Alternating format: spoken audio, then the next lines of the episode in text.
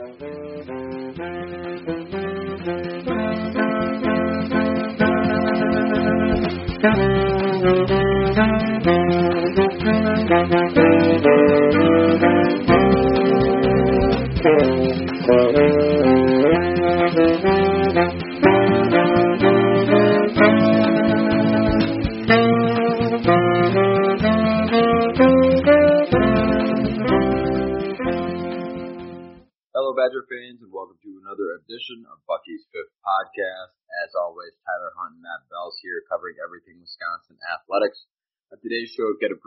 of news on the football side. Maybe we'll touch on basketball here a little bit, we'll certainly be getting into basketball even more next week as the Badgers start up their season next Tuesday. And then we'll, of course, get into our regular game week preview, previewing the Rutgers Scarlet Knights. So Matt and I will have our preview to start, and then we have Aaron Breitman of On the Banks, SB Nation's Rutgers site, came on to give a little bit deeper insight into the Scarlet Knights and everything that's gone on for them this season. So your normal episode for the week as you get ready and excited for what should be an intriguing matchup out in Piscataway, New Jersey this weekend for Wisconsin. Matt, how are you today? I'm doing great. Yeah, plenty of uh, crazy news beyond the Badgers today in Wisconsin sports, but I'm I'm excited to talk a little Badgers because I think this is going to be a a fun game this weekend, and, and hopefully the Badgers can take care of business. How are you doing? I'm good. Yeah, certainly the pro football team in the state had a little bit of news, um, and uh, and a lot to get to on a lot of different sides. I think that's taken up most of the uh, the Twitter sphere out there in the world. But Wisconsin football is ready uh, and also gearing up very quietly, probably in most people's mind, for a contest on Saturday. But before we get into the Rutgers preview, we do got a little bit of news to touch on. In-state offensive lineman John Clifford announced that he will be heading to Madison, um, part of the class of 2022 group. Um, he's a player that you know had some other school interest, you know, lower level Division One programs, Division Two schools in Minnesota, but in-state kids when they get that preferred walk-on offer from Wisconsin, sometimes that's just too much to pass up no matter the other offers out there. And usually it works out for, you know, a lot of times for the player and for the school in a lot of different ways. And, and there's been a countless number of players that have gone that path and had success. So what do you make of, of John Clifford? What do you think of the Badgers picking up a player? I mean, in-state linemen are always good players to have, and, and he is no different here. Yeah, I mean, you look at kind of his story, kid out of Watertown, um, so not too far from Madison. Uh, started off as a tight end, uh, kind of just a bigger body kid who's, kind of filled out the past year or so. Uh, came to camp and Wisconsin went ahead and, and saw some tape from him earlier this year, gave him the opportunity and he kind of jumped on it over some division two and three offers or opportunities. So and, and you look at it, he's 6'5", 265, good good size right now for a, for a guy who's just kind of filling out after playing mostly tight end for his career. So I think this is one of those high upside walk on offers that uh, the Badgers have have you know hit on quite a bit in the past, and um, it's a really good opportunity for for Clifford in, in a lot of ways to to take advantage of an opportunity that he's always wanted um, and, and become a Badger. So I, I think really it's a it's a win-win, and, and this is the type of kid that you root for at Wisconsin uh, in a lot of ways. Yeah, absolutely. I think you saying it's a win-win situation is is I, I think the best way to describe it. I mean, a player um, from so close, local, maybe didn't have the, the accolades to, to get a full ride and offership and, and an offer that way from Wisconsin, but I think you can certainly see an opportunity where you know I'm sure a player of his caliber going to be hungry to come in, try and prove himself, and, and who knows, maybe excels down the road. Not all walk-ons pan out that way, but uh, Wisconsin has had a good amount of success in that uh, mold and that game plan that uh, has worked for them. So it doesn't doesn't make um, it doesn't surprise me at all that this is the path that they went here. And I think a player like him hopefully comes in, works hard, and maybe it takes a little longer for him to get on the field as someone who's still developing, but who knows? You, you've seen countless amounts of walk-ons turn into successful players and go on to have a fine career at Wisconsin. So, uh, like you mentioned, these are the guys you root for, and, and hopefully um, that works out the same way here for John Clifford. Absolutely. All right, there's not a ton of news. Anything else you want to hit on before we get into our Rutgers preview for the week? Uh, one thing that kind of continued fallout from last week, uh, I guess you could say fallout, but Leo Chenal just continues to be uh, in contention for basically every award out there. Um, the Bednarik Award and the Butkus Award, two of the, the more prestigious awards for a defender in, in the nation. He's still, um, you know, on that short list. So I think you're looking at a kid who's really kind of elevated his game of late, and I think uh, the more he continues to light up the scoreboard and and the stat sheet, he's going to continue to be recognized um, not only at the Big Ten and an All-American level potentially, but but also nationally. Yeah, he, he's a player that certainly deserves that that recognition. He, he's went out there and earned it, and and been just an absolute animal. I mean, we both expected him to be much better this year compared to what was at last year, but I don't know if anyone saw just quite the the, the havoc record that he has become um, and what he's developed into over the course of you know the early part of this this season. So um, great for him to see that he, he's a kid who's earned it, and you know certainly both Chenal and Sanborn just continue to prove that they're one of the top you know linebacker tandems in the country, and week in and week out, out are so much fun to watch. And I would expect uh, the same thing upcoming this week against a Rutgers offense that is struggling a little bit. I think uh, guys like Sanborn and Stahl will just continue to feast uh, as they move through the rest of the schedule. For sure. All right, guys, that wraps up our news portion. So we'll go ahead and get right into our Rutgers preview. But before we do, we've got to talk to you about Home Field Apparel. Uh, Home Field is, of course, the newest sponsor of our podcast. If you haven't looked at them already, make sure to go over to homefieldapparel.com and check out their website. They've dropped some new schools over the course of the last week, including the Cal Golden Bears, schools like Furman. You know, they're not just hitting you know the big schools that everybody follows. They follow um, a lot of different smaller schools, schools that are maybe off the beaten path from traditional merchandise places.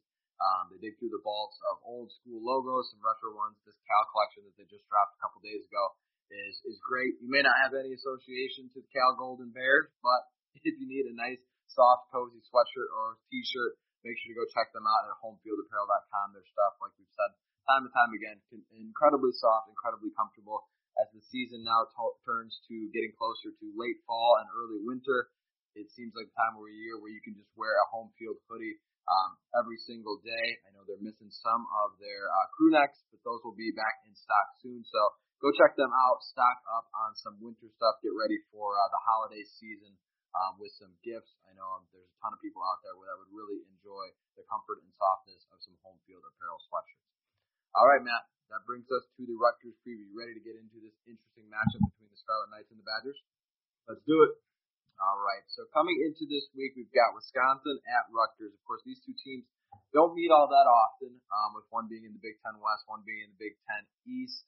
Um, I believe the last time it was a, it was a few years ago, back in the Chris Ash era. So Greg Schiano certainly came in and revitalized this program a little bit. So they're not that same Rutgers of old that was kind of the, the doormat of the Big Ten. They've, they've been much more competitive this year, um, coming off of a bye week and then a win over um, Illinois this past week. Played a little bit better, saw some things. So, what do you make of this Rutgers Wisconsin matchup coming into this week?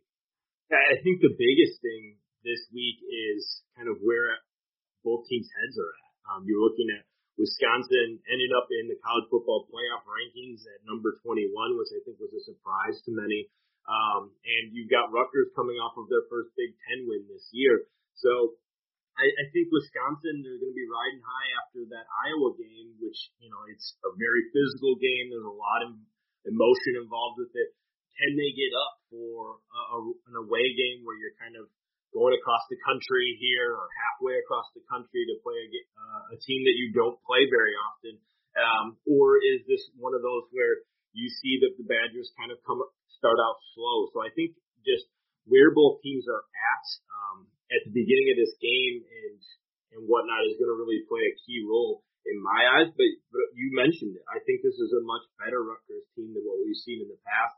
Um, they started off hot, winning their first four games, and it you know, struggled a little bit more since we got into Big Ten play, but but still, this is a team that can bite you if you don't come in and play hard, and, and I think that's really the biggest thing for Wisconsin is that they got to come in ready and uh, expecting a dogfight.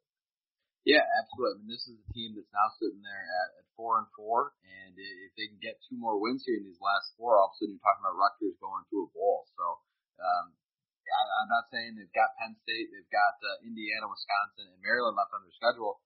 I'm not saying they're going to do it, but they're going to be a team that is now hungry and, and wanting to. And when you have a team like Wisconsin coming into their building, it's certainly a, a, a possibility that they're going to be up and ready for this game. Greg Schiano was talking about it um, this entire week. They need, you know, asking students and fans to get to the stands, be loud, get there early. Um, so they're going to be motivated and ready for this game coming off of, um, of that win and, and seeing what's ahead of them. There's no doubt Wisconsin will be too. Uh, of course, now in a position where they can make things happen in the Big Ten West and can control their own destiny. But at the same time, you can't come out and be sleepy against a Rutgers team like this. Rutgers of old, yeah, maybe you could get away with being sleepy, but this team um, certainly plays with a lot of heart, a lot of grit. I know we've seen a lot of grit factory um, with Wisconsin. That's kind of how this Rutgers team is. They're maybe not the most talented team, but so far this year they've played that scrappy, you know, underdog role and, and they've done fairly well. Uh, so four and fourteen. It's an interesting matchup for sure. It's not just something where you can probably breeze by this game and expect Wisconsin to pick up, you know, a blowout victory. I think this game will still be competitive um, and, and certainly have some interesting storylines to watch for. Yeah, I mean, you look at it, and I, I think looking at just the way that Illinois and Rutgers played, it was kind of a back and forth contest. I, I think they're they're kind of similar teams in that they don't necessarily scare you in a, in a lot of ways offensively. They have a couple decent players on defense, but not necessarily anybody um, or or the skill talent that you would think is you know equivalent to the Badgers.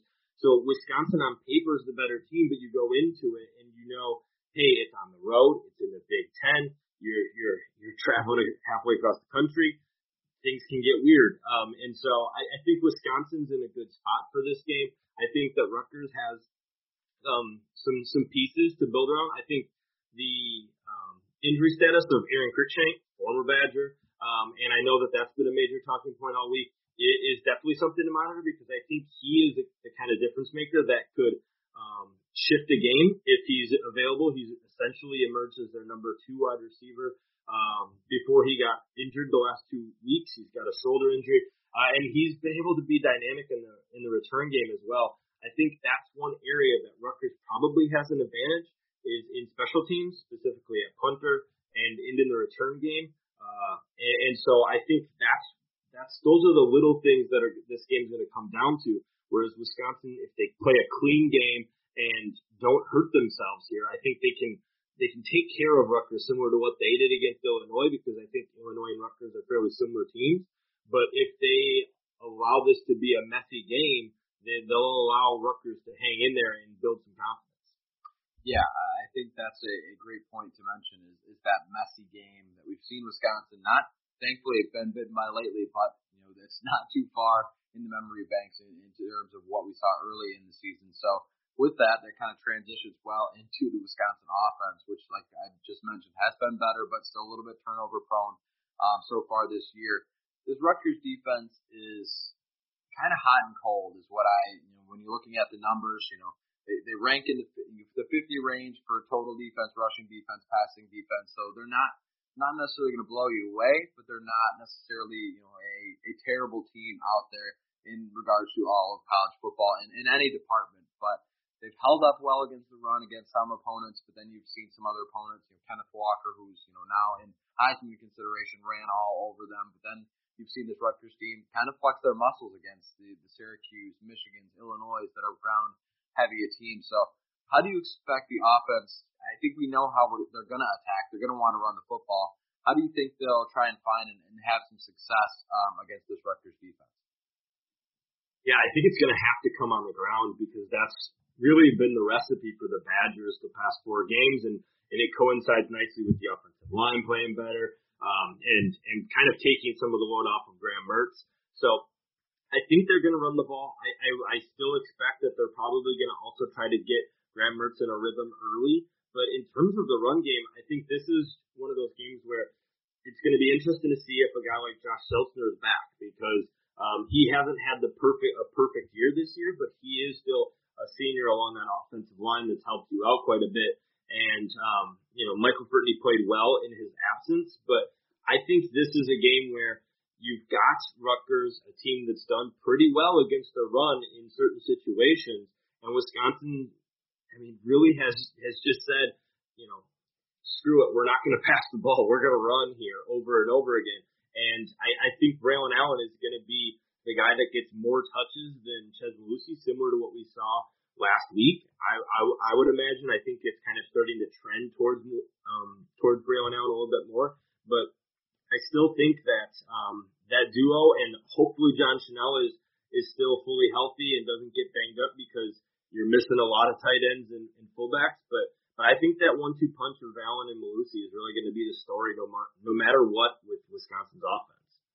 Yeah, I think it's almost now it's crazy to try and come up with or expect something different. Uh, it's going to be the ground game, and if they have success, they're going to keep to it. I think what I'm interested in to see is if all of a sudden maybe the run game gets stalled up a little bit, or if they have some drives that don't quite work, do they just continue to stick to it? I think they'll really need to be patient. You mentioned it. You might come out You know, I would expect off of a, a it's college football, they're college kids. Off of a win against Iowa, maybe you come out and do start a little slow, but sticking with that run, which we've seen Wisconsin do time and time again, I, I think will be important. And I'm glad that you brought up that you that you, that you believe it'll be a little bit more Braylon Allen because I think the one thing that I've seen from this Rutgers defense in the little bit that I've watched, I'm not, I'm not going to sit here and say I've watched every Rutgers game, um, but I think the tackling has been an issue where you know maybe a play gets stalled up you think your guy's down, but then he busts a tackle and picks up more yardage. I think that's the one spot of this Rutgers defense where you've looked at and, and that's maybe um, a glaring spot where you can take advantage of. With a guy like Chez Mellusi, not necessarily a tackle breaker, but a guy like Braylon Allen, 240, just big bruiser type guy with some breakaway speed as well. He could be the guy that really know, gets a lot of the carries and maybe breaks some of those tackles. Maybe early it slowed down a little bit, but I think after a while, kind of wearing down on this defense, Braylon Allen could be in a situation where he busts some weak arm tackles and, and breaks some of these runs. So I'm hoping that Wisconsin stays patient. I, I mean, for confidence sake, I'd love to see Graham Mertz, you know, get some more throws, but at this point, I think they have a recipe that's working and they're going to stick to it. So I, I'm thinking Braylon Allen would be a guy that gets a lot of a lot of carries and can hopefully bust some of these big runs open against a defense that just has not tackled all that well throughout the, the course of the season. Yeah, I agree. I, think this is a game where if you might not see those big long gains, and instead it's gonna you're gonna you know chunk it down the field slowly but but surely, like they did against Illinois. But I think that if Wisconsin is able to execute when they get in scoring opportunities, I think the Badgers are going to be fine in this game because I think the running game is going to be able to do just enough um, to keep them ahead of the chains and allow them to move the ball down the field against Rutgers. Because I, I just think that the the size of Wisconsin's offensive line and their ability to to move people the past four weeks has really improved, and that's that's what this team's leaning on right now. Switching gears here to the defensive side of the ball, Wisconsin, of course, comes in off of an incredible performance against Iowa, six sacks, really just flustered an Iowa offense that um, you know had struggled all season long, but Wisconsin just seemed to really suffocate them you're going to come into this week facing an offense that's kind of got similar numbers in the Rutgers Scarlet Knights, 104th in total offense. They run the ball a little bit better, 87th in rushing uh, offense, 97th in passing offense. Don't really do all that much well, and I think a lot of the problems for the Rutgers offense have been up front. Similar to Wisconsin, they've been kind of moving pieces around. They've had injuries in the offensive line, and that group has really struggled. They haven't necessarily gave up a ton of sacks, but it's just they've been getting stuffed left and right, and the run game and the pass game just you know the pressure seems to to really get to them. So you look at the Wisconsin defense, similar kind of situation. You kind of already know what to expect is that they're probably going to completely shut down the run and suffocate um, uh, Rutgers offense. So I'm more so wondering what does Rutgers do to try and find success success because I just don't see it. I mean, I was writing up the over under um, in our betting preview and I just don't know if Rutgers is going to score. I mean, I really just I think it could be a very similar game to what we saw last week with Wisconsin Iowa, where this defense just completely shuts this Rutgers offense down um, and makes it um, just uh, make it makes it hell for four straight quarters. Yeah, I, I agree. I think this is a game where Wisconsin could possibly just sit on them and and slowly um, Snorlax them away. But I think that Wisconsin defensively is going to try to bring pressure. You you look at uh, Noah Vedral, he, he has been able to do well in a, a few games, but he's also struggled in others. Um, so specifically that Ohio State game, I mean, he had three interceptions in that game, his his only three of the year, but he's he's a factor on the ground as well. They like to get him um, on the move a little bit, but but he isn't an overly impressive quarterback. Not that Graham Mertz has been anything special all year long either, but but I do think that this is a game where if if Wisconsin is able to shut down the run, which they've shown, you know, game in and game out, at this point that that's you know kind of an expectation um, for Wisconsin fans, at least for me. But I just I agree with you. I think that if Wisconsin can can limit any of the big plays because they have hit some big plays. I know that that's not necessarily their mo, but you look at Bo Melton, Aron Cruickshank, um, Brandon Sanders. They all have receptions of 57 or longer. So if long as Wisconsin can can hold up their end of the bargain in the secondary, I agree with you. I think that this Wisconsin defense is going to be able to shut um, Rutgers down and keep them from scoring much in this game. It, it's more can the offense do enough to score um, for the Badgers to kind of put Rutgers away, in my opinion. Yeah, absolutely. I think that's a, a very good point. Is is that Rutgers is going to be looking to to maybe hit some of those big plays, and if not, you know, where do they go from there? Will certainly be an interesting to watch. You you mentioned Noah Vedral. I know he's healthy or banged up, and and hopefully going to be healthy for this game. The other eye or name to maybe keep an eye on is Gavin Wimsatt. He came in a four-star freshman quarterback. Came in a little bit last week at that Illinois game. That could be an added wrinkle. I'm guessing you'll see him at some point um, against uh, the Badgers. A little bit more of a, a guy that you know, a little bit of a dual threat guy, but also someone who can really throw it around and down the field. If you've seen any of you know some of his highlight tapes um, from high school, he's a very highly recruited kid, probably one of the higher recruits that the Rutgers has landed. Um, not just not just in quarterback position, but overall. So that could be one wrinkle where maybe they try to come up with a package to throw Wisconsin off. But I still think you know Jim Leonhard is going to have something schemed up. They'll probably prep for him uh, as well a little bit. And I, at this point, Wisconsin's had the kitchen sink thrown at them the last three weeks. You talk about the triple option. You talk about the pass heavy know, offense with Purdue, the run heavy offense against Iowa. It hasn't mattered. So whatever Rutgers comes out whatever quarterback you know situation they want to roll. I still think I'm going to sit here and say until proven otherwise, I think this Wisconsin defense is just going to completely um, suffocate and suck the light out, life out of uh, that Rutgers offense. Yeah, I, I agree. I, I just I want to see it because it's a road game and you just don't know how the Badgers are going to come out after that emotional and, and very physical game against Iowa. That's my biggest thing is I don't want to see a letdown effort where it takes two quarters for the Badgers to kind of figure it out, and they allow Rutgers to to kind of make some of those big plays, whether it be in special teams or take advantage of a turnover and, and score on this defense. Yeah, I think that's the, the great way to put it. This game feels you know, coming off those two wins, a bit trappy, but hopefully, uh, hopefully Wisconsin is up and ready for this game. All right, we've talked about it a little bit. I think the key matchups here is, is something to keep an eye on. What do you have as uh, a key matchup that you're going to be watching for in this contest?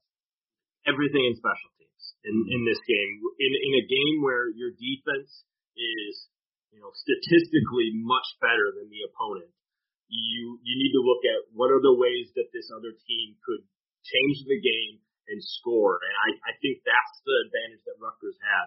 You you look at this they have a really good punter, one of the best in the Big Ten, one of the best in the nation, um, who who is a, an Aussie kicker. So you're looking at somebody who um, he kicks from multiple different levels. Sometimes it's a rugby style, sometimes he's kicking out of bounds. Really accurate. So he's a guy that when you've seen Wisconsin muff a couple punts, we've seen um, guys run into the ball. He, he gets some funky bounces on his kicks. Hopefully that doesn't come back to hurt Wisconsin in this one. But it also opens up because he's got a big leg. Maybe Dean Engram can get a return. He's only had one return of over 10 yards, and that was against Eastern Michigan when he had 20 yard return. Maybe he can get loose. Um, I've already st- stood on my soapbox and talked about the punt return game before. Um, but but also, if Aron Cruickshank can return, he is the type of guy who can change a game. We've seen it to to the benefit of Wisconsin in, in the Rose Bowl and other games, but we've also seen it to the detriment uh, when you look across the country at, at other teams because Aron Cruickshank is, is one of the best return men in the country. Um, and, and it's a shame to see him playing for Rutgers now, but that's the reality. He not only, does kickoff returns, but he also does punt returns, and he is a weapon there. Um, and I think that's that's one of the more frustrating things is he never returned punts with Wisconsin, and he has a 62 yarder this year. But um, I digress. Uh, that's an area as well that I think Wisconsin needs to be ready for if he's able to go. I think it's a big if because they, I know they said that uh, his status is very questionable at this point, but um, I think you've got to prepare like he's going to be there because he is a good athlete. Yeah, absolutely. I think to, to kind of go off of that, it, it's just it's a game that Wisconsin needs to play clean, whether it be in special teams, whether it be in you know, offensive turnovers even penalties. Um, you know, Rutgers is a team that isn't super penalized. I believe they're top five in, in penalty yards.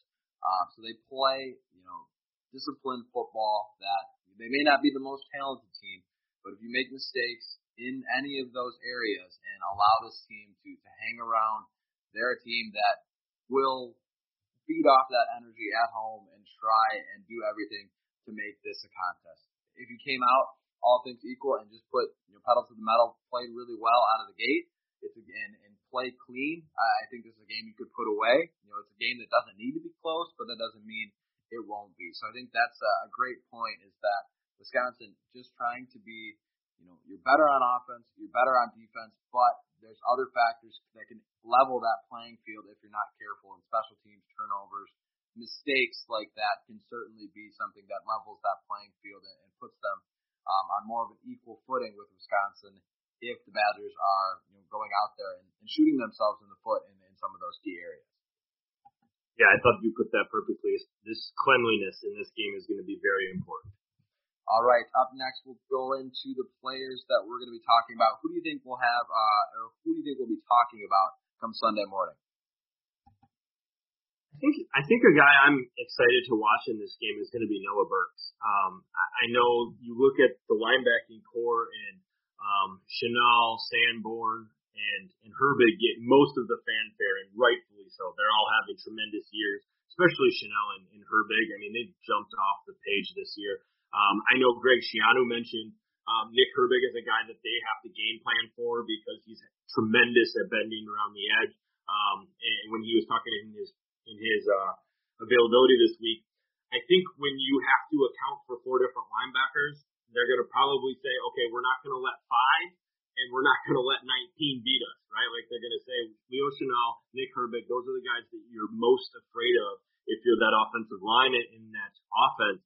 So sometimes you overcorrect and it leaves guys like Noah Burks, who's really played like a, a different player these last two games. I mean, I didn't know that he needed to get engaged to really turn it on, but you look at it here, he's got three sacks in the last two games, uh, and he's playing some really good football, including that fumble recovery um, against Iowa. So I think he's a guy who could continue that and, and have a really good game. I hope so because I think just he's a guy that if, if you have an attacking style on both sides of the edge, I think that really helps out this defense and, and it helps um, Jim Leonhard kind of schemed things a little bit easier.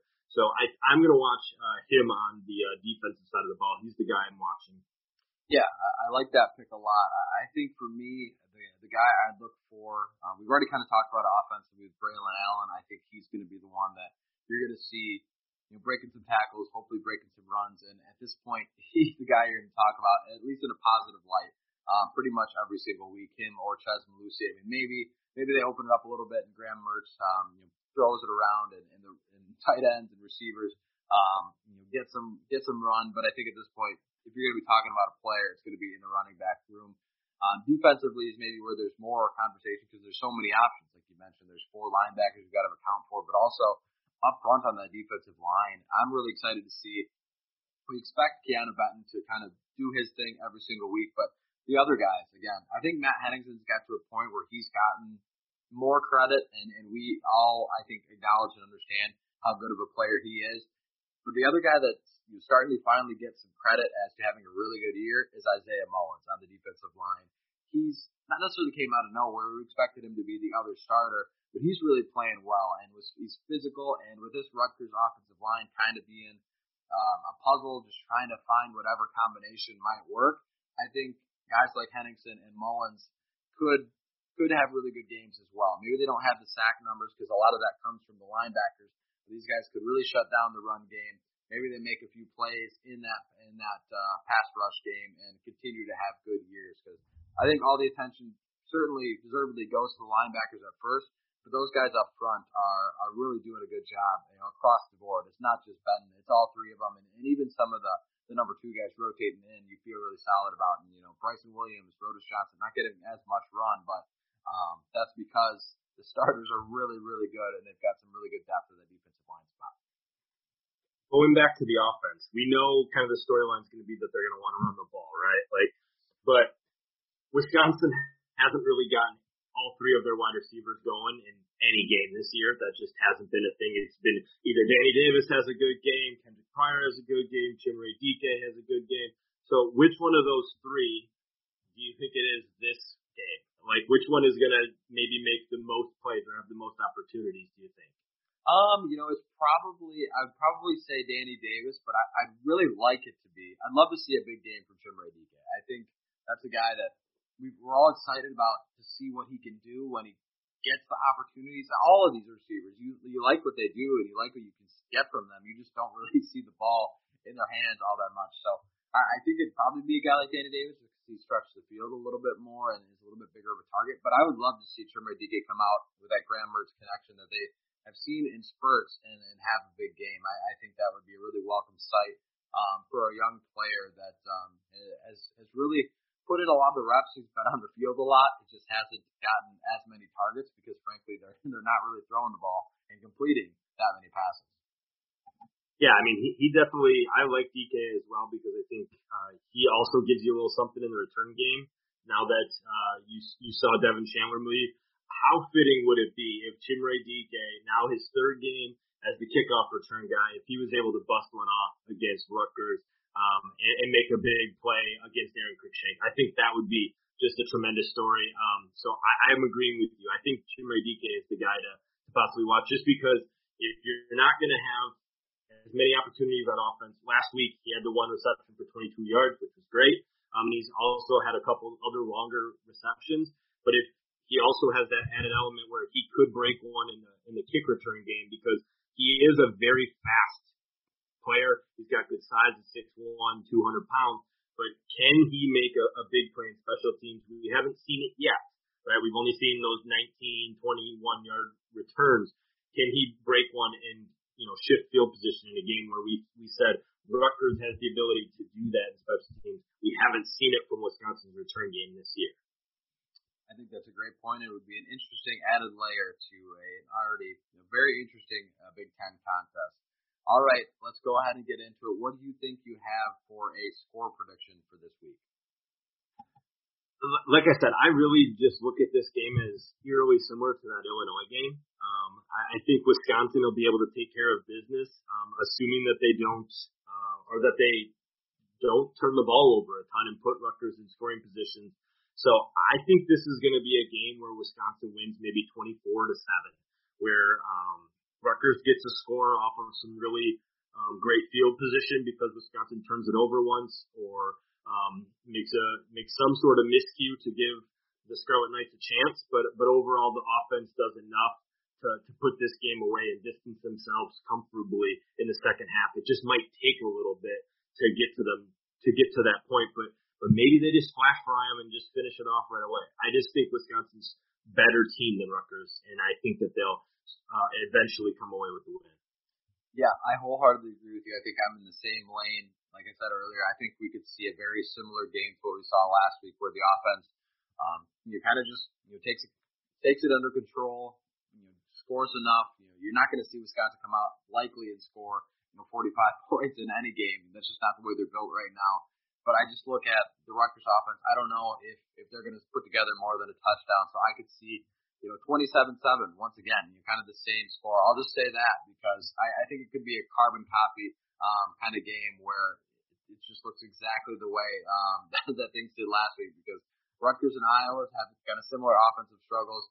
I think defensively, you know, Rutgers is, is quite a bit, you know, down from where Iowa is, but I still think Wisconsin maybe comes out a little slow. So I think that that range, you know, we're kind of in the same range here with those predictions are certainly both in play. Uh, should we jump into the Big Ten now? Yeah, let's go ahead and get into our Big Ten picks for the rest of the week. Um, interesting couple of games here in the in the conference, of course, not as big as last week um, with that Michigan, Michigan State, Iowa, Wisconsin, also you know Ohio State, Penn State, but still some good ones. We'll start with 11 a.m. Big news Saturday on Fox. Ohio State traveling to Nebraska. What do you like there? I've got Ohio State. I, I think that uh, it would be hilarious if Nebraska ends up winning, and um, you know that that's the the the hallmark win that keeps Scott Frost for another year. But I, I just think that this is um, marching towards Ohio State once again being the best team from the Big Ten, and Nebraska probably looking for a different coach. Yep, I think this might be where I think we're getting closer and closer to Scott Frost Day, where this might be um, maybe this is one of the the final nails in the coffin. I don't think it'll quite be after that, but I think Ohio State. We saw them roll last time they played at Nebraska. I think that we'll have a similar situation here. All right, 11 a.m. ESPN two, Illinois and Minnesota. Who do you like there? Yeah, I'm I'm to go with Minnesota. Similar spread to that um, Ohio State Nebraska game, but um, I, I think Illinois could keep it com- keep it close um, if they're able to stop Minnesota from running the ball. It's crazy to think that I know Wisconsin's pretty one dimensional on offense. Minnesota is even farther um, towards the run. The run, they they run the ball more than anybody else in the country. So um, I, I think if Illinois can run the ball on Minnesota and, and stop them, they'll have a shot. But, but in the end, I think Minnesota's going to win. Yeah, I think I think Minnesota as well, but I think this could be a game that's like 13 to 10. I mean, just a low scoring um, game that all of a sudden you don't hear all that much about, and you you just kind of check the score and be like, oh, that game's over already because you got two teams that just run the ball um, at, at a, an incredible clip and, and likely will be over. It's a perfect 11 a.m. ESPN2 type of game. We'll just leave it at that. But I do think the Gophers pick up a victory there. All right, in the East at 2:30, we've got Penn State traveling to Maryland. Who do you like there? I think Penn State will win, but I wouldn't be surprised if Maryland was able to to make it interesting and steal one as well because it's in College Park. I just think those injuries that Maryland sustained in their wide receiving core really just shifted how dynamic they were offensively. So I'm going to go with Penn State, but, but I wouldn't be shocked either way. Yeah, yeah, you know, it's crazy that both of these teams come into this game at five and three. You know, all the attention early in the year, Penn State climbing so far up, and, and Maryland kind of disappointing to now being at that same spot. I'll say Penn State as well, but I agree with you. I think either way, you know, you check the score at the end of that one or, or flip it on late, and, and it could be a one possession type of game where Wisconsin, or uh, Wisconsin, where Maryland or Penn State picks it up, and it wouldn't be that surprise. But I'll go with the Nittany Lions on the road right here. All right, 2:30 ABC. We've got Michigan State, number uh, five ranked Michigan State in terms of the AP coaches poll. Um, a little bit higher in the college football playoff rankings, but traveling to Purdue, good old Purdue, who's knocked off a top five team before. Who do you like in this one? Yeah, I mean, this this game's. Did you see the line for this game? First off, Purdue is yeah, uh, it's three, right? Yep, yep, three point dog right now. At home, three point dog. I mean, not that Ross-Ade is is like the world's greatest environment, but I'm gonna go with Purdue. Like screw it. I I mean I got nothing in this game. Like no no Michigan State fan is listening to our podcast, so I'm gonna go with Purdue and, and say that they are once again dethrone one of the top five teams in the country. It seems like they get up for those games and are able to take advantage. I think Purdue is not a team that when they're the uh, they're the favorites, it, it looks great. So I think David Bell gets gets wild on them, and they're able to slow down Kenneth Walker enough and and make that game ugly to to secure to win. I I, I doubt it happens. Michigan State will probably win and crush them, but I'm I'm just gonna play the spoiler and go with Purdue. I love it because I, was in total agreement. I thought I was going to be on an island here, but I'm going to take Purdue as well because I think you know that this just feels like a game coming off that victory, come from behind at home against your in-state rival. I think Michigan State fans looked at the next week and saw Purdue and they're like, oh crap, you know this is not the situation you want to be in. So I think it would be hilarious if Purdue was able to pick up another top five uh, victory, and then they've got Ohio State next week. So uh, dangerous Purdue, dangerous team in the Purdue Boilermakers right now, but it's certainly possible. And Michigan State proved some things last week, beating Michigan, but it, you could I could certainly see them coming around laying an egg and, and falling to Purdue in this one. Yeah, I mean, oh, go ahead. last I was just gonna say last week they were burning cars. I mean, that was such a big win for them that there's gonna be a letdown of, of some sort. If it's a really big letdown, you never know. Purdue takes advantage of those opportunities better than anybody the past few years. Absolutely. All right, the nightcap uh, Big Ten Network. You've got Iowa traveling to Northwestern. Who do you like there? It's a bad game. Um, bad game. I'll, I'll just go with Iowa. I, I just think Northwestern is bad. Um, so I'll go with Iowa. But once again, this is another game where if Iowa just continues to free fall, I, I wouldn't be surprised. Yeah, it's this one. I think you we talk about Illinois and, and Minnesota being ugly. This one could be pretty ugly too, just a punt fest back and forth. I'll go with Iowa as well, just kind of by default. But if Northwestern found a way to win in an ugly game, it wouldn't shock me. But I think the Iowa Hawkeyes bounce back a little bit and pick up a victory here. All right, 6:30 on Fox. Two and six Indiana. Wow, what a season for them traveling to Michigan. Who do you like there? Yeah, Indiana lost all semblance of home field magic this year. Um, I'm gonna go with Michigan. I think they're gonna cruise. Indiana's just not a good football team. They were kind of um, relied on turnovers last year. They're not getting it, and instead they have you know, a really bad offense still. So I'm going to go with Michigan to kind of roll over them. Yeah, it's hard. Uh, again, you know, the Indiana defense uh, gives you a little bit of semblance of, of something that's put together, but this Indiana offense is just something you can't touch. You know, they're picking upsets or picking with you uh, with the spread. Um, it's just a game that they're just they don't have it. And at two and six, it's hard to envision that this team is, is super bought in um, for the finish. So Michigan generally in games like this just kind of plays bully ball and wins the game. So I'm going to go with the Wolverines here as well. All right, guys, that wraps up an interesting uh, Big Ten slate for you guys in the weekend. We've got a little bit more Rutgers preview to get to before we send you guys out of here. We'll get our ad reads out of the way here. And then we've got an interview with Aaron Breitman of On the Banks. He joined us to give us a further look into the Rutgers Scarlet Knights. So stick with us through our ads, and we'll be back with you shortly. All right, Badger fans, we are now joined by Aaron Breitman of On the Banks, SB Nation's Rutgers site, to get a little bit in depth into the Rutgers Scarlet Knights. Of course, these two teams don't meet all that much. It's been a few years since they have played, and of course, things have certainly changed, um, especially over at Rutgers. I believe uh, before, la- I think last time um, Wisconsin Rutgers squared off, it would have been the Chris Ash era, and now, of course, back onto Greg Schiano's second tenure. Um, so it should be an interesting matchup for two teams that don't meet all that much in the conference. Aaron, first off, thanks for joining us. How are you doing this fine day? Are you looking forward to uh, Rutgers, Wisconsin this weekend?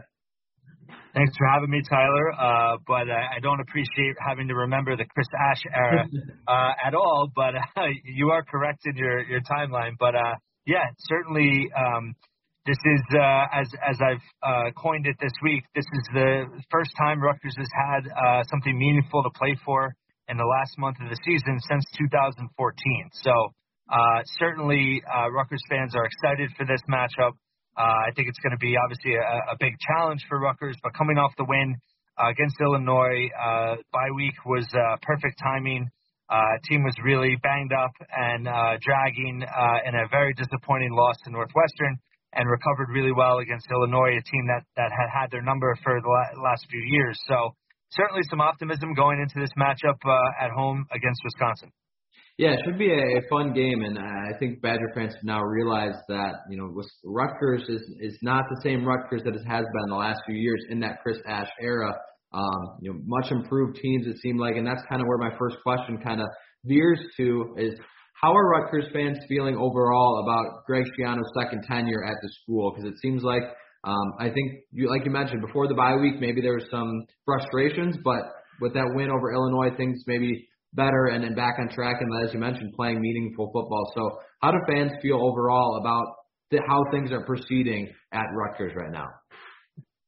Yeah, I mean there was a unprecedented uh, fan alignment in getting Schiano back uh, for his second tenure. Uh, there was, I mean, essentially a protest and um, uh, a fundraising campaign uh, that raised over $300,000 uh, for basically a mandate to the athletic department that um, after negotiations had broken off initially with Schiano, um, that that this would be donated if, if they did hire him. Obviously, it doesn't maybe sound like a huge number to Wisconsin fans, but for for Rutgers athletic department that historically has struggled to raise funds, it was it was certainly um, significant in the unification of the fan base in a way that I've never seen. Um, and you know, it, it, it made sense. I, you know, at the day Chris Ash was fired, I said, you know, I, I was never in the camp that other coaches couldn't succeed at Rutgers, but I did believe that Schiano was the best choice at this time in terms of being able to hit the ground running on the recruiting trail, which we've has proven true. Um, right now, their 2022 class is, is in around the, the top 20 range nationally. Um, they, they landed their highest quarterback recruit in program history, and Gavin Wimsatt, who did make an historic decision to forego the rest of his senior year in September, and he's actually made his uh, collegiate debut last week. Um, but uh, recruiting wise, that you know, Schiano's reputation and credibility across the state of New Jersey is, um, you know, a- as impeccable as can be, uh, and it's really helped uh, land some talent and, and turn over the roster some in a pretty quick period of time. Uh, but yeah, the, the reality is, you know, the, the roster was, was nowhere near a Big Ten level roster. Um, there were certainly some talented pieces he inherited, but from a depth perspective, which has been kind of reared its ugly head uh, before the bye week with injuries on the two deep, um, is certainly going to take time, especially on both lines, offensive and defensive. But uh, there's certainly been plenty of kind of highlights or flashes to show that uh, there should be real confidence that Schiano is going to turn this around. What the ceiling is remains to be seen, but I think uh, mid-level, uh, respectable Big Ten program is certainly realistic uh, now that Schiano is back. Absolutely, and it seems like it's trending in that direction for sure. I, I know Paul Chryst and his presser mentioned he had a lot of respect for what uh, Greg Schiano and, and Rutgers was doing as they move forward. And I'm glad you mentioned um, in that, Gavin Wimsatt, and that was kind of my next question, was at quarterback. Noah Vedral has been the starter, but got banged up last week. So should Badger fans, who should they expect to see this week uh, in their contest with Wisconsin? Uh, Vedral is uh, definitely going to start. Uh, he, you know, he's definitely dealing with some some things, but I, I uh, Schiano said on Monday that he was he was good to go. Um, you know, he's really uh, just uh, such a tough football player. And uh, although Rutgers fans have been frustrated with some of his performances, um, you know, he's the unquestioned leader of the team. Uh, and he is uh, really just it, it, his toughness has has really been a trademark for this team, and he really rallied. Uh, you know, when he exited the game uh, second time uh, it, late in the third quarter against Illinois, that's when Wimsatt uh, really just um, very gutsy call by the coaching staff, fourth and five on the Illinois 33. Really, the game on the line. I think if Rutgers doesn't convert there, uh, they might not win that game. Uh, Wimsatt comes on fourth and five and uh, avoids pressure and throws a, just a, a pinpoint uh, pass to Bo Melton for the first down. Two plays later, Vedral uh, runs it in for 15 yards uh, for the, the essentially the game-winning touchdown. Completely changes the complexion of the game. So uh, I think that uh, Vedral, he's going to be the starter, I would say, the rest of the season as long as he stays healthy. Um, but really, the million dollar question now is how do you handle Wimsatt moving forward? Do you preserve the red shirt? Do you get him enough time where he can play a few more games, three more he could play with with uh, still maintaining that red shirt? You know, I look at it as the door is now opened, and against Wisconsin, you know, the one area where the defense is maybe not has struggled but susceptible is you know, throwing over the defense and throwing deep, which uh, Vedral does not do well, um, but Wimsatt has the potential to do. So I think we'll definitely see him in some packages. Schiano did comment after the game and on Monday, you know, they do have certain packages ready for Wimsatt, and I think they will. You know, I, I, some fans think that he shouldn't play against Wisconsin, and if he doesn't, that's a sign that they are going to try to preserve his red shirt. Um, but Schiano has, you know, they've played about a dozen first and second year players this year, and if if he continues to state they want to play to win, they play the players that gives them the best chance to win, then I don't see how Wimsatt doesn't see the field at some point against Wisconsin. Yeah, certainly something that'll be interesting to watch for. Uh, of course, Wimsatt, a, a very highly recruited player and, and very talented, so it could be that wild card matchup that Badgers fans will have to look out for on the defense side of the ball. continuing on with the Rutgers offense, I mean, it, it seems like the run game has been there in some games, but overall some some struggles offensively. What do you think has been some of the issues that has maybe plagued Rutgers offensively this season? It's been the offensive line uh, really struggled. I mean, they've literally uh, mixed and matched throughout the season. They've now they have two converted uh, defensive linemen starting on the offensive line. That that pretty much sums up the situation. Um, starting right guard Reggie Sutton was probably their most reliable player. He's been out for the season uh, since the third game uh, when he left injured. Raiqwon O'Neal, their starting left tackle, has been in and out all season. Uh, he missed two games. Uh, he did uh, come back last week and, and played very well. So hopefully he's uh, rejuvenated uh, and healthy. Um, but uh, they're starting to mesh a little bit better. Uh, Ireland Brown is a converted defensive lineman who started at, guard uh, this past weekend, um, and it's only his fourth game on the line. Uh, you also have Brendan Bordner, who uh, converted in the offseason. Uh, so those two guys are seeing a lot of action. You're also seeing two uh, second-year freshmen, uh, Hollin Pierce and um, uh, Troy Rainey, who have been thrust into action. So as you know, you know in the Big Ten, you don't want you don't want freshman linemen playing big big minutes, and that's what Rutgers is dealing with. So uh, they're they've really tried to find the right combo that works. I think they definitely had their best game against Illinois. They did not allow a sack. They rushed for over 200 yards. So you know, can that continue against Wisconsin? I'm skeptical, um, but uh, I think if you know, to be honest, in, in in more winnable games like Indiana and Maryland, if they can hold up their end of the bargain, then I think uh, Rutgers could have a chance to win those games. You know, potentially, yeah. If if they were able to run against Wisconsin, that would be huge. Um, but I do think it's it's going to be a struggle. Switching gears here defensively, it it seems like Rutgers has kind of had an up and down year on the defense side of the ball. I mean, you know, last week really shut down that Illinois run game. Other weeks they've they played really well and they faced you know Syracuse, Michigan, two teams that run the ball really well, and, and Rutgers held their own fairly well in those contests, and, and of course come out with victory against Syracuse and, and hung right with Michigan. What do you think is how do you, what would you evaluate this Rutgers defense so far this season? Has just been kind of hot and cold, or what do you see as kind of the, the strengths and, and maybe the weaknesses there? Yeah, great points about the Syracuse and Michigan game, and then Illinois. That that's really the the um, you know, been the difference in terms of when they, they can defend the run, they're very competitive and they can win. Uh, and they did that against Syracuse, who's turned out to be pretty good. Um, and uh, obviously Illinois, and then they, they gave Michigan all they could handle in the big house because they stopped the run. So um, other weeks, you know, they've really been susceptible to the big play, more so in the pass game uh, than the run game, although they did allow, I believe, a 94-yard touchdown to Kenneth Walker when they played Michigan State.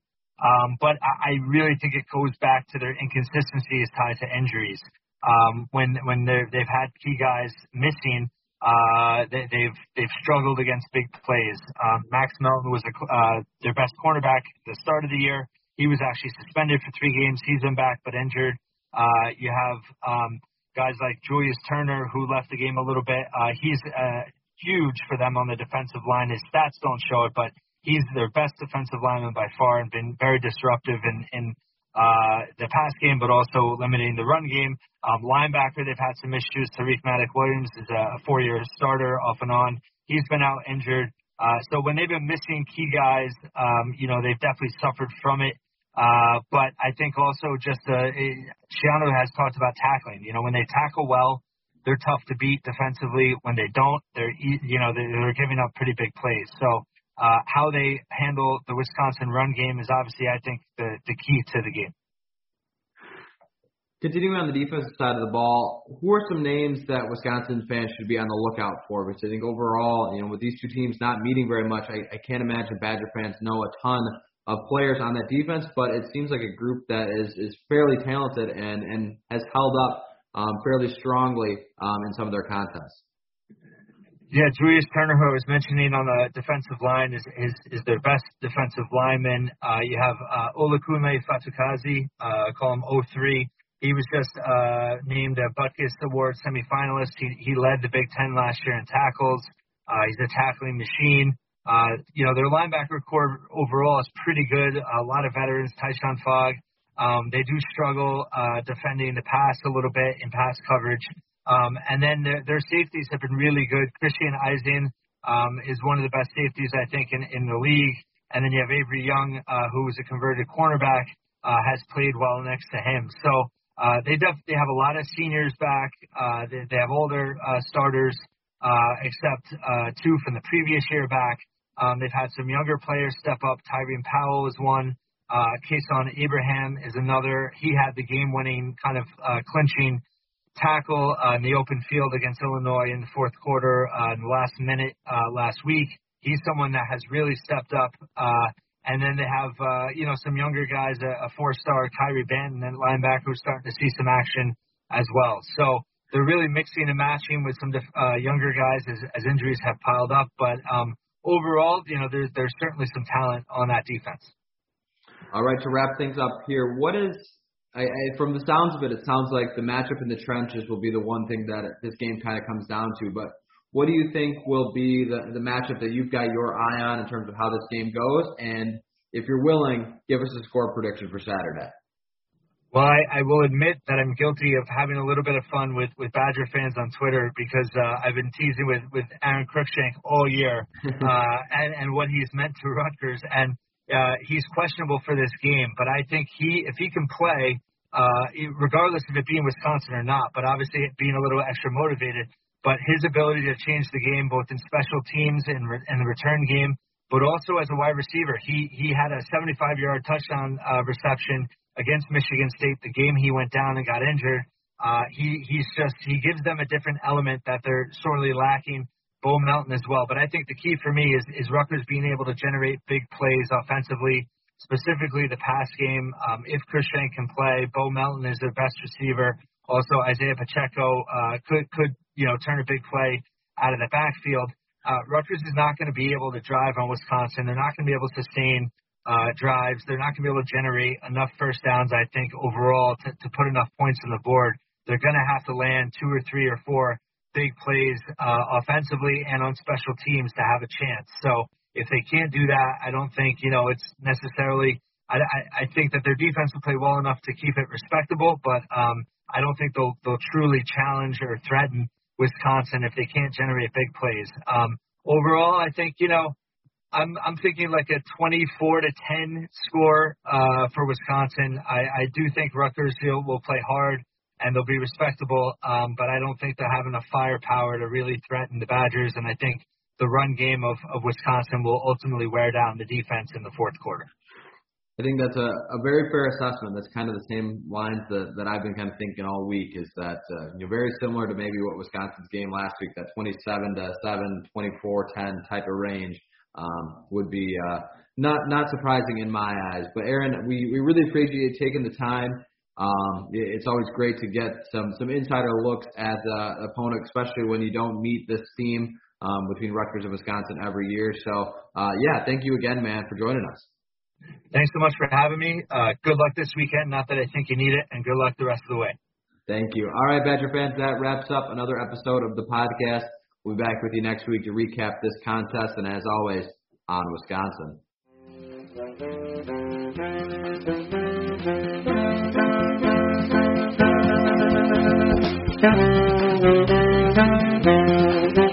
Thank you.